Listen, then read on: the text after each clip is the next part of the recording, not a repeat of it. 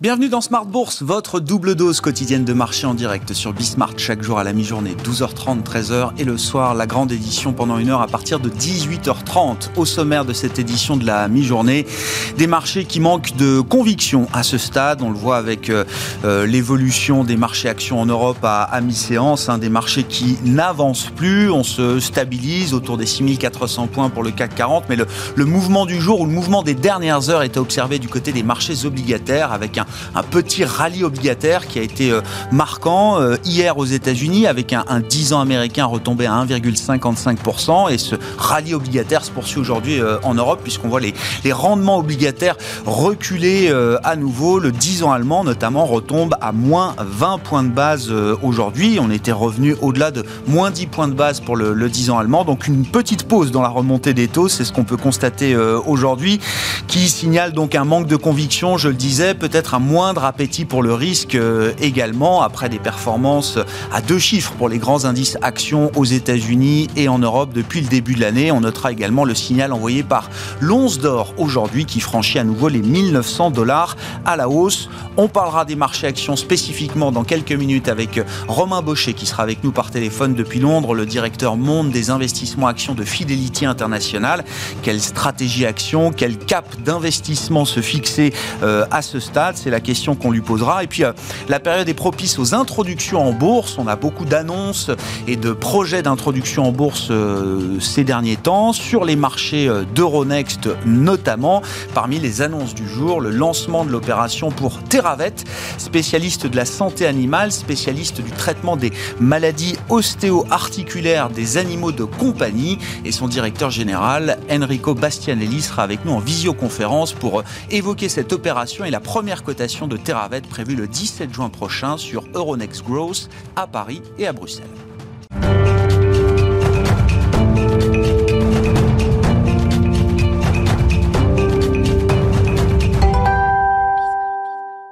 Mais d'abord, tendance, mon ami, les infos clés du jour à mi-séance en Europe avec des marchés qui piétinent un peu. C'est avec Nicolas Pagnès chaque jour depuis la salle de marché de Bourse Directe. La tendance est en légère hausse à la mi-journée sur le CAC 40 avec un indice parisien qui oscille depuis le début de la matinée aux alentours des 6400 points. Les investisseurs parisiens qui ont pu découvrir ce matin quelques statistiques en France. Le climat des affaires tout d'abord progresse au mois de mai et gagne 12 points pour atteindre 108 points.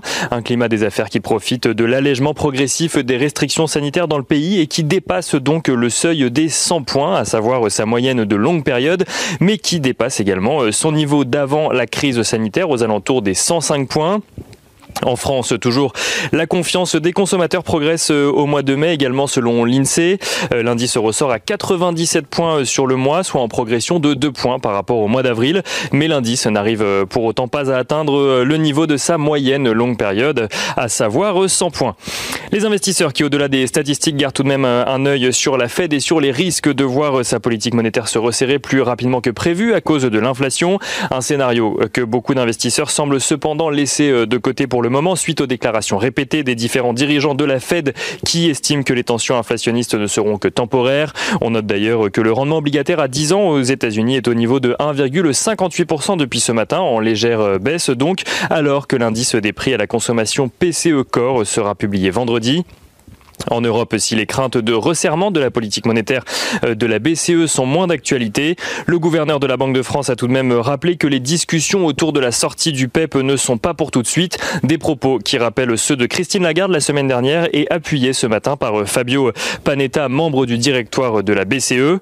Du côté des valeurs à suivre à présent à la Bourse de Paris, Engie a annoncé hier soir céder 10% du capital de GTT, ce qui représente 3,7 millions d'actions cédées à des investisseurs institutionnels pour un montant de 67 euros par action, soit 7% euh, de moins que le dernier cours de GTT avant l'annonce donc faite par Engie. Parallèlement à cette euh, session, Engie euh, a lancé pardon l'émission d'obligations échangeables en actions GTT d'ici 3 ans avec une prime d'échange de 20%. Deux opérations qui feraient passer à terme la participation d'Engie au capital de GTT d'un peu plus de 40% à environ 20%. Une opération qui n'est pas conséquence, sans conséquence pour sur le titre de GTT qui recule depuis ce matin et qui perd aux alentours de 6% à la mi-journée. On note également dans cette journée assez calme sur les marchés une initiative peu courante. Une holding marseillaise, ID Sud, a annoncé ce matin lancer un programme de rachat de ses propres actions en vue de leur annulation et propose pour cela à ses actionnaires d'échanger une action ID Sud contre quatre actions de la Française des Jeux, dont ID Sud est actionnaire. Une annonce qui intervient au lendemain de la distribution d'une action gratuite pour 10 actions détenues pour les actionnaires historiques de la Française des Jeux. Et on note également dans le feuilleton Solution 30 que le président du directoire l'entreprise a expliqué euh, ce matin que Solution 30 avait besoin de quelques mois pour faire certifier ses comptes euh, par un nouveau euh, réviseur. On regarde quelques les plus fortes hausses du jour à la bourse de Paris qui sont signées L'Oréal, Vinci, Vivendi, Kering ou encore ArcelorMittal. Les plus fortes baisses sont-elles signées par les valeurs bancaires mais aussi par les valeurs automobiles ou encore par Danone dont la recommandation est passée de conserver à vendre par Berenberg. Et du côté des quelques indicateurs clés sur les marchés financiers dont on n'a pas encore parlé, le pétrole est lui juste en dessous des 69 dollars. L'once d'or est-elle euh, juste euh, au niveau des 1900 dollars, tandis que l'euro dollar est lui aux alentours des 1,22 dollars pour 1 euro. Nicolas Pagnès en fil rouge avec nous tout au long de la journée sur Bismart depuis la salle de marché de Bourse Directe.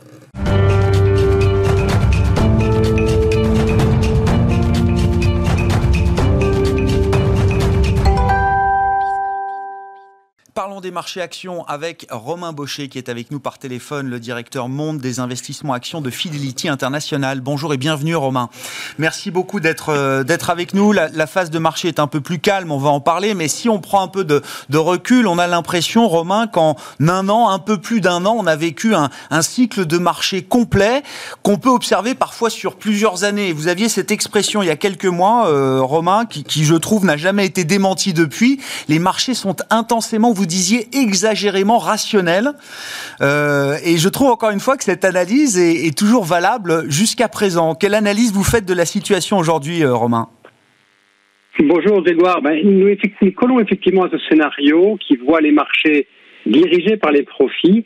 Et force est de constater que les profits restent extrêmement forts et solides. Pour nous, la seule comparaison valable, ce n'est pas de comparer cette année à l'année dernière, euh, l'économie étant à l'arrêt à ce moment-là, mais de comparer cette année 2021 à 2019. Et là, c'est assez spectaculaire car on est bien en train de parler de profit pour nous attendu à un niveau de près de 19% supérieur en 2021 à 2019. Donc on est en train de faire plus, beaucoup plus qu'un V, on est en train d'effacer la chute de l'année dernière et de se retrouver à des niveaux très supérieurs à ceux euh, de 2019 désormais. Néanmoins, on sent que depuis quelques jours, quelques semaines, le marché manque un peu de, de conviction, d'autant qu'il y, y a, beaucoup de bruit désormais euh, autour de la question de l'inflation, alors qu'il y a une question euh, qui est arrivée déjà il y a, il y a quelques mois euh, maintenant, mais encore une fois, qui fait, qui fait débat au sein de la communauté des investisseurs, des économistes. Romain, comment est-ce que vous appréhendez ce bruit? Est-ce que c'est un bruit qui va durer sur, sur l'inflation, cette question clé pour les marchés centrale pour les taux et pour les marchés actions euh, in fine. Est-ce qu'il faut avoir un avis tranché dès aujourd'hui et comment est-ce qu'on gère ce bruit euh, passager, transitoire peut-être, mais comment est-ce qu'on gère ce bruit aujourd'hui, euh, Romain? Pour nous, l'inflation est beaucoup plus transitoire que durable. Et même dans sa phase transitoire, elle est essentiellement perceptible quand on en, quand on en parle avec les entreprises en Chine, aux États-Unis, beaucoup moins en Europe euh, et au Japon. Et cette phase, effectivement, transitoire peut être vue comme étant un élément perturbateur. Maintenant, ne perdons pas de vue ce qu'est aujourd'hui un taux d'intérêt euh, à l'heure où nous parlons. Nous nous rappelons que le taux moyen d'intérêt d'une obligation à travers le monde continue à osciller autour d'un niveau à peine supérieur à 1% il y a seulement trois ans, on était encore à 2%, il y a cinq ans à 5%. Donc on est, on est vraiment en train de parler d'un monde qui continue à prendre acte d'une inflation qui est ici pour rester très faible. Et de ce point de vue-là, le choc de 2020, malheureusement, a pour conséquence plutôt de conforter un baby bust qu'un baby boom. Donc on est bien plutôt en train d'affaisser les perspectives de croissance et d'inflation à long terme, à l'image euh, de ce qu'on a connu au Japon, ce qu'on connaît maintenant dans la plupart des pays occidentaux qui eux aussi connaissent un déclin démographique plus prononcé. Donc on peine à croire pour l'instant à un scénario profondément et puissamment inflationniste durable. Et ça veut dire qu'on va euh, sans doute revenir à un moment sur les marchés avec des, des dynamiques qui ont été les dynamiques qu'on a pu connaître au cours de la dernière décennie, par exemple, euh, Romain, parce que je le disais, encore une fois, en un an et un peu plus d'un an, on, a fait un cycle presque complet. Hein. Il y a eu alors les valeurs croissance, stay at home, euh, évidemment, pendant la période pandémique, et puis dès qu'on a vu la réouverture, à commencer par l'Asie et la Chine, notamment, tout de suite, ces marchés-là ont fortement rebondi avec leurs composantes cycliques. Et, et la question, euh, la question évidemment est de savoir quelle sera la, prochaine thématique ou quelles seront les prochaines dynamiques de, marché. À vous écouter sur l'inflation, euh, on va très vite revenir à l'ancienne normalité, euh, Romain C'est pour nous un scénario central. Et comme vous l'avez dit, il faut bien faire attention de distinguer les phénomènes de court terme et ceux de long terme. À court terme, certains nous disent ah, les marchés émergents marquent le pas. Oui, mais c'est parce que les marchés émergents, Chine en tête, étaient les premiers à sortir de cette crise dès le milieu de l'année 2020. Euh, et quand vous regardez ça, non pas à horizon de trois ou six mois, mais ne serait-ce que d'un an, vous noterez que la performance émergent États-Unis, Japon, Europe sont quasiment similaires sur un an si on prend le, si on fait l'effort de prendre un peu de recul. De la même manière, quand on parle de ce fameux rebond spectaculaire des valeurs dites décotées, value euh, ou cycliques, euh, là encore, si vous prenez un peu de recul, au lieu de regarder ça à un an ou le regarder à trois ou cinq ans, à 5 ans, c'est encore assez spectaculaire. Les valeurs dites de croissance délivrent une performance qui ont été quasiment le double des valeurs dites décotées sur la période. Donc, euh, ne pas oublier, quand on parle de valeurs décotées, on parle notamment de valeurs bancaires. Nous peinons à croire que dans ce monde, les banques connaissent durablement une dynamique bénéficiaire qui leur soit si favorable que cela. Donc oui, euh, il y a des rebonds euh, conjoncturels de ces valeurs plus cycliques. Non, pour nous, elles ne sont pas encore armées pour offrir une, reprise durable, soutenable de leurs profits, de leurs dividendes. Et, c'est ça pour nous qui nous gouverne, c'est où sont les profits durables, où sont les dividendes soutenables. Et, si on, regarde effectivement euh, à l'inverse du secteur bancaire, le secteur de la tech et des grandes valeurs technologiques américaines et chinoises, euh, Romain par exemple, qui ont été des moteurs de performance incroyables au cours des dernières années pour les investisseurs euh, actions, le, le, ou les cas d'investissement de, de, ces valeurs se sont encore renforcés à travers cette crise pandémique, Romain? Alors oui, mais avec discernement. D'ailleurs, j'en veux pour preuve qu'à l'heure où certains nous disent que les investisseurs commencent à s'alléger en technologie ou à voir fuir la technologie, nous voyons que notre fonds technologie euh, chez Fidelity euh, est, plus en, vogue que jamais. Nous avons encore collecté plus d'un milliard depuis le début de l'année parce que ce fonds technologique, il est associé à une composante qu'on va dire value, il va chercher la technologie à prix raisonnable. Parce qu'effectivement, si acheter de la technologie, c'est acheter que Tesla, nous n'allons pas adhérer à, cette logique-là. Si en revanche, acheter, acheter de la technologie, c'est dire que oui, aujourd'hui, des entreprises de logiciels, de semi-conducteurs, de, du Samsung, du SAP, c'est là pour durer. Et, et, donc, on peut trouver des noms européens, des noms coréens, des noms émergents, et pas seulement des grandes stars américaines qui font la une de la presse tous les jours. À ce moment-là, oui, pour nous, la tech reste un vecteur d'investissement et qui n'est pas forcément surcoté, mais il faut faire le tri au sein de ces valeurs technologiques. Oui, il y a de la tech, il y a de la tech à, bon prix, euh, vous dites euh, Romain, ça, se trouve, de la, de la qualité à prix raisonnable, de la croissance à prix raisonnable. C'est le, le Graal sur les marchés actions, euh, généralement, cette case-là de la croissance à, à prix raisonnable. Alors c'est effectivement une case qui historiquement nous intéresse. alors effectivement, c'est une croissance souvent qui est plus faible. On n'est pas en train de vous dire que le potentiel de croissance euh, euh, de ces valeurs-là euh, sont comparables à, à, des startups ou même à des, à, des chouchous, j'ai envie de dire, de la tech américaine qui euh, ont, des, ont, vrai, des rythmes de croissance spectaculaires, mais aussi des valorisations qui pour nous deviennent complètement insoutenables. Quand vous parlez plus en multiples des profits, mais en multiples du chiffre d'affaires, ou voir quand vous valorisez à, prix d'or des entreprises qui n'ont pas encore démontré l'efficacité de leur, business model en termes de profitabilité, ce n'est pas tout de croître, il faut croître de façon profitable. Sinon, euh, pour nous, il n'y a pas de durabilité sans profit.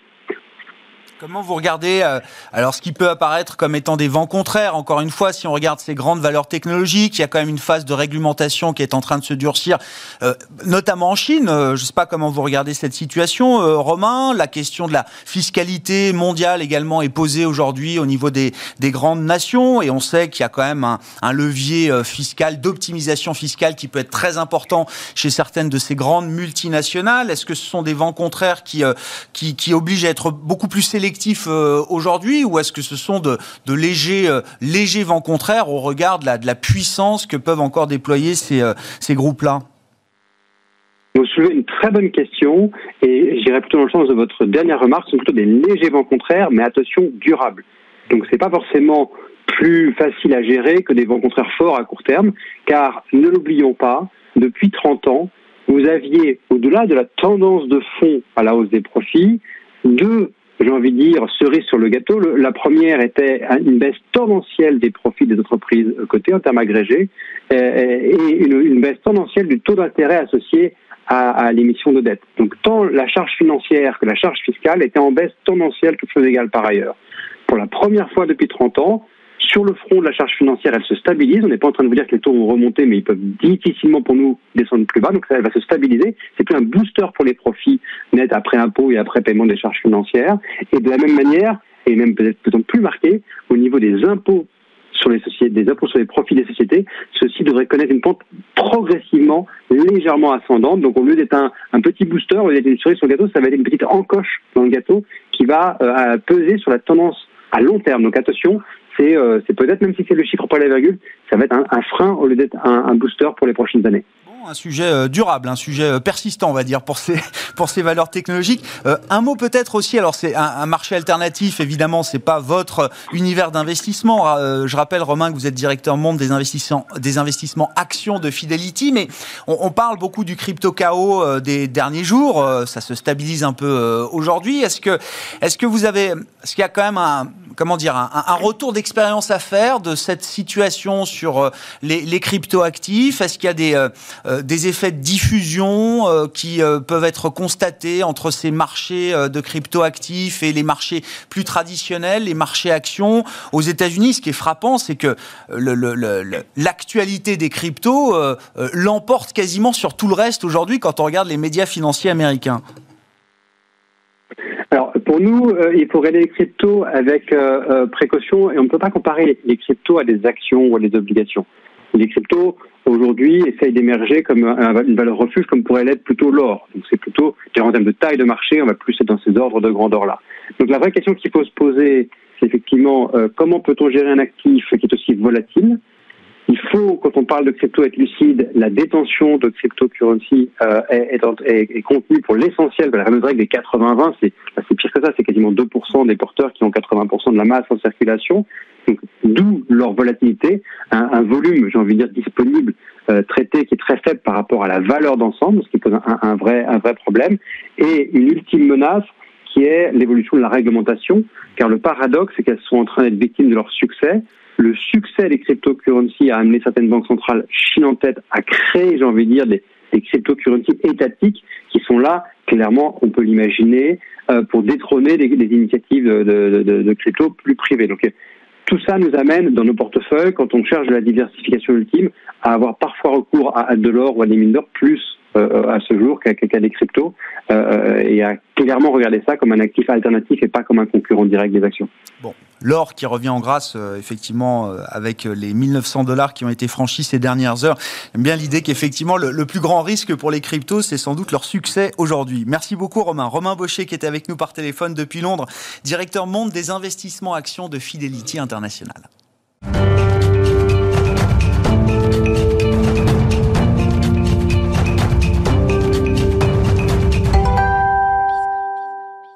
Et on parle à présent de Terravet qui s'apprête à faire ses premiers pas sur les euh, marchés d'Euronext, Euronext Growth à Paris et à Bruxelles le 17 juin prochain. L'opération a été euh, lancée aujourd'hui, l'opération d'introduction en bourse et de souscription évidemment. Et le directeur général de Terravet est avec nous en visioconférence, Enrico Bastianelli. Bonjour et bienvenue Enrico.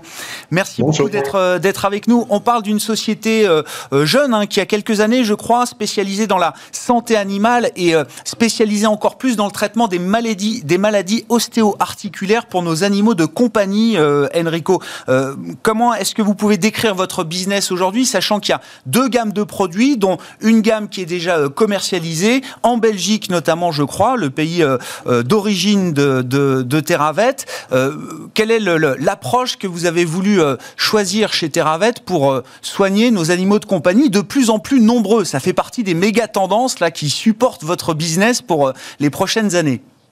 Oui, tout à fait. Donc euh, effectivement, la dynamique de la santé animale est particulièrement forte. Hein, euh, vous venez de le citer. 400 euh, millions d'animaux de compagnie en Europe et aux États-Unis, une croissance de 20% sur les sur les 5, 5 à 10 dernières années. Toute une série de dynamiques positives, nombre d'animaux, plus de propriétaires, plus de couverture, euh, d'assurance qui permet donc de supporter des soins. Mais ce qui est très important aussi, c'est que le, pool de, chirurgiens orthopédistes augmente fortement, se structure, leur offre est améliorée et tout ça entraîne quelque part non seulement une augmentation du besoin, de la demande et de l'offre. Et c'est dans cette dynamique que s'inscrit Terravet avec deux gammes de produits. Vous l'avez dit, on est tout à fait spécialisé dans les maladies ostéo-articulaires, deux grands euh, sous-segments l'arthrose. L'arthrose est une maladie extrêmement prévalente chez le chien. 20% des chiens souffrent d'arthrose, donc euh, on, est, on, est, on est à près de 40, 40 millions euh, de chiens, euh, ce qui est supérieur à ce qu'on observe chez l'humain. Et de l'autre côté, nous avons les, la chirurgie orthopédique. on parle de 11 millions d'interventions par an hein, en Europe aux États-Unis, donc c'est vraiment des marchés très très importants. Et ce que nous avons voulu faire chez Teravet, c'est d'offrir des produits euh, de qualité. On s'adresse, nous, à des chirurgiens, des experts, euh, deux gammes de produits de qualité et d'apporter ce qui manque souvent aujourd'hui, c'est les évidences cliniques et scientifiques de la performance et de la sécurité de ces produits. Ça, c'est un premier volet. Le deuxième volet, je parlais des chirurgiens. Ces chirurgiens orthopédistes vétérinaires représentent un petit groupe de vétérinaires, 5% ils sont très actifs, très occupés. 3, 4, 5, 6 interventions par jour, euh, tous les jours de la semaine. Et donc, il faut aussi leur apporter des produits qui améliorent leur quotidien euh, d'intervention, qui réduit le temps de, de, salle. De, euh, et, et, pour vous donner un exemple ici, dans notre gamme de produits de comblement osseux, nous avons, avec l'aide de, nos chirurgiens, de notre réseau de, chirurgiens vétérinaires, pu montrer que le biocéravet permettait de réduire le temps d'intervention d'à peu près 30 à 45 minutes. Et donc, vous imaginez qu'à la fin d'une journée, 4 ou 5 interventions, grâce à ce type de produit, le chirurgien peut gagner 2 heures, voire 2 heures et demie. Oui, le BioCeravet, alors qui est votre gamme de produits déjà commercialisés, qui est, je sais pas comment vous le décrivez ou comment vous l'expliquez, euh, Enrico, alors vous dites un substitut osseux. Euh, j'ai trouvé également l'image, la, la comparaison d'un ciment osseux qui réduit évidemment la, euh, la, la lourdeur de l'opération euh, chirurgicale pour l'animal et du temps gagné, on comprend, pour le, pour le chirurgien. Absolument. Donc le biocéravet est euh, ce qu'on appelle un ciment osseux. Oui, donc euh, euh, c'est une poudre, un liquide que vous mélangez. Vous obtenez une pâte qui peut donc s'appliquer facilement dans les sites de comblement. Donc si vous avez par exemple une fracture sévère euh, liée à un trauma, un, un, animal qui s'est fait percuter par une voiture, par exemple, avec une fracture ouverte, souvent la substance osseuse manque et donc il faut combler le trou. Alors vous pouvez le faire avec certains types de produits ou avec une procédure qu'on appelle l'autogreffe qui est compliquée, un peu plus compliquée, ou alors avec un ciment facile d'utilisation et c'est ça qui va permettre, si vous voulez, de réduire le temps euh, d'intervention. Et donc au bénéfice, vous l'avez cité, du médecin, mais aussi du patient, bien sûr. Hein. Moins l'intervention est longue, moins l'anesthésie est prolongée, moins de complications, et donc aussi pour le, pour le bénéfice du propriétaire. Vous l'avez dit d'un mot, euh, Enrico, mais évidemment, enfin, les, les exigences euh, euh, réglementaires, les exigences de marché quand on est dans la santé animale sont assez différentes de celles des exigences qui existent quand on est dans la, santé pour l'homme, bien sûr. Mais vous avez dit la, la santé animale souffre d'un d'un manque d'évidence euh, en matière de bénéfices apportés aux patients, à l'animal euh, en l'occurrence. C'est une, vérité assez générale aujourd'hui, euh, Enrico. Et comment est-ce que vous apportez, vous, bah, une, valeur ou comment est-ce que vous démontrez justement la valeur de vos produits de manière supérieure par rapport à ce qui existe aujourd'hui? Alors, vraiment pour répondre à, ce besoin, cette demande forte des vétérinaires, nous avons mis en place un programme d'études cliniques contrôlées. L'autre gamme de produits, le Viscovet, euh, est dans un, segment réglementaire qui nécessite des études de preuve de concept, des études confirmatoires. Donc vous avez ça, mais vous avez aussi des études qui ne sont pas spécialement requises. Le Bioceravet étant un dispositif médical, le dispositif médical en médecine vétérinaire en Europe ou aux États-Unis ne nécessite pas d'études cliniques pour être commercialisé. Ce que nous avons donc fait euh, pour répondre à la demande, c'est organiser nous-mêmes, avec l'aide de, CRO, d'intermédiaires particuliers, euh, des études dans lesquelles les produits sont utilisés, contrôlés, ou alors nous avons aussi mis en place un programme euh, de, traitement compassionnel nous avons à, ce jour euh, une cinquantaine d'animaux traités euh, par le biocéravette en, traitement compassionnel. Et nous échangeons avec les vétérinaires les résultats, démonstration de la performance, de, l'efficacité et de la sécurité. Combien est-ce qu'on est prêt à dépenser aujourd'hui pour la santé de nos animaux de compagnie, Enrico? Et est-ce que c'est un budget qui est d'ailleurs sacralisé aujourd'hui dans le budget global d'un ménage? Alors, de, plus en plus. Hein, donc, euh, effectivement, euh, quand on voit, bon, les chiffres sont surtout disponibles aux États-Unis, mais on voit une augmentation constante des dépenses animales, 20% sur les dix dernières années. Ça, c'est le, budget de la santé animale global. En moyenne, aux États-Unis, euh, les dépenses aussi entre 650 et 700 dollars par animal par an dans laquelle la proportion de la chirurgie, donc euh, où nous nous inscrivons, euh, représente plus des trois quarts, 450 dollars ou à peu près les trois quarts. Euh, ce qui se passe, et une tendance de fond très très importante, c'est les couvertures de mutuelles vétérinaires ou d'assurance vétérinaire. C'est un marché qui fait à peu près 2,5 milliards de dollars aujourd'hui. Il y a des pays très avancés. Euh, L'Angleterre, par exemple, euh, on estime qu'à peu près 30% des foyers disposant d'un animal ont une couverture assurance santé animale. C'est un peu moins en Norvège, euh, beaucoup moins dans nos pays, en France, en Belgique.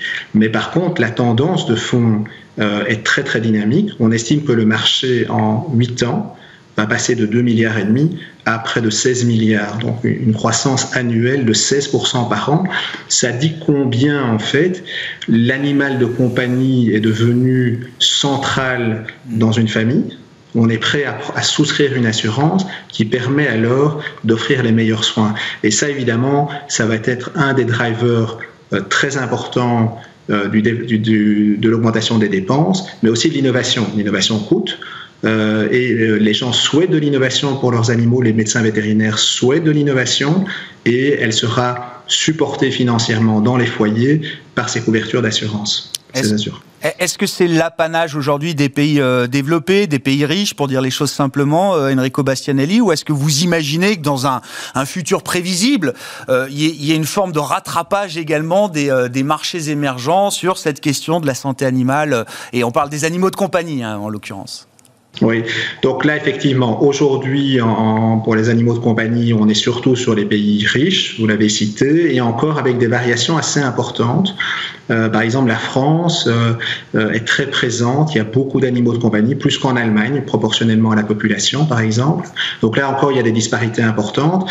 Maintenant, c'est vrai que les autres pays, c'est des segments qui sont plus petits, plus privilégiés. Alors est-ce que la tendance va, se transformer dans les 5 à 10 prochaines années, sans doute, euh, avec, euh, je, dirais, ce que j'espère, l'enrichissement aussi de ces pays. Merci beaucoup Enrico Bastianelli de nous avoir apporté ces, éléments sur votre activité, hein, l'activité de Terravet, on le rappelle, dans la santé animale, avec euh, cette introduction en bourse qui est lancée euh, aujourd'hui, et puis quelques éléments de perspective également sur ce, marché de la santé des, animaux de compagnie, euh, en l'occurrence. Enrico Bastianelli qui était avec nous en visioconférence, le directeur général de Terravet. La période de souscription est ouverte, vous allez lever entre 6 et 8 millions d'euros donc pour financer votre développement. Et la première cotation, je le rappelle, est prévue le 17 juin sur Euronext Growth à Paris et à Bruxelles.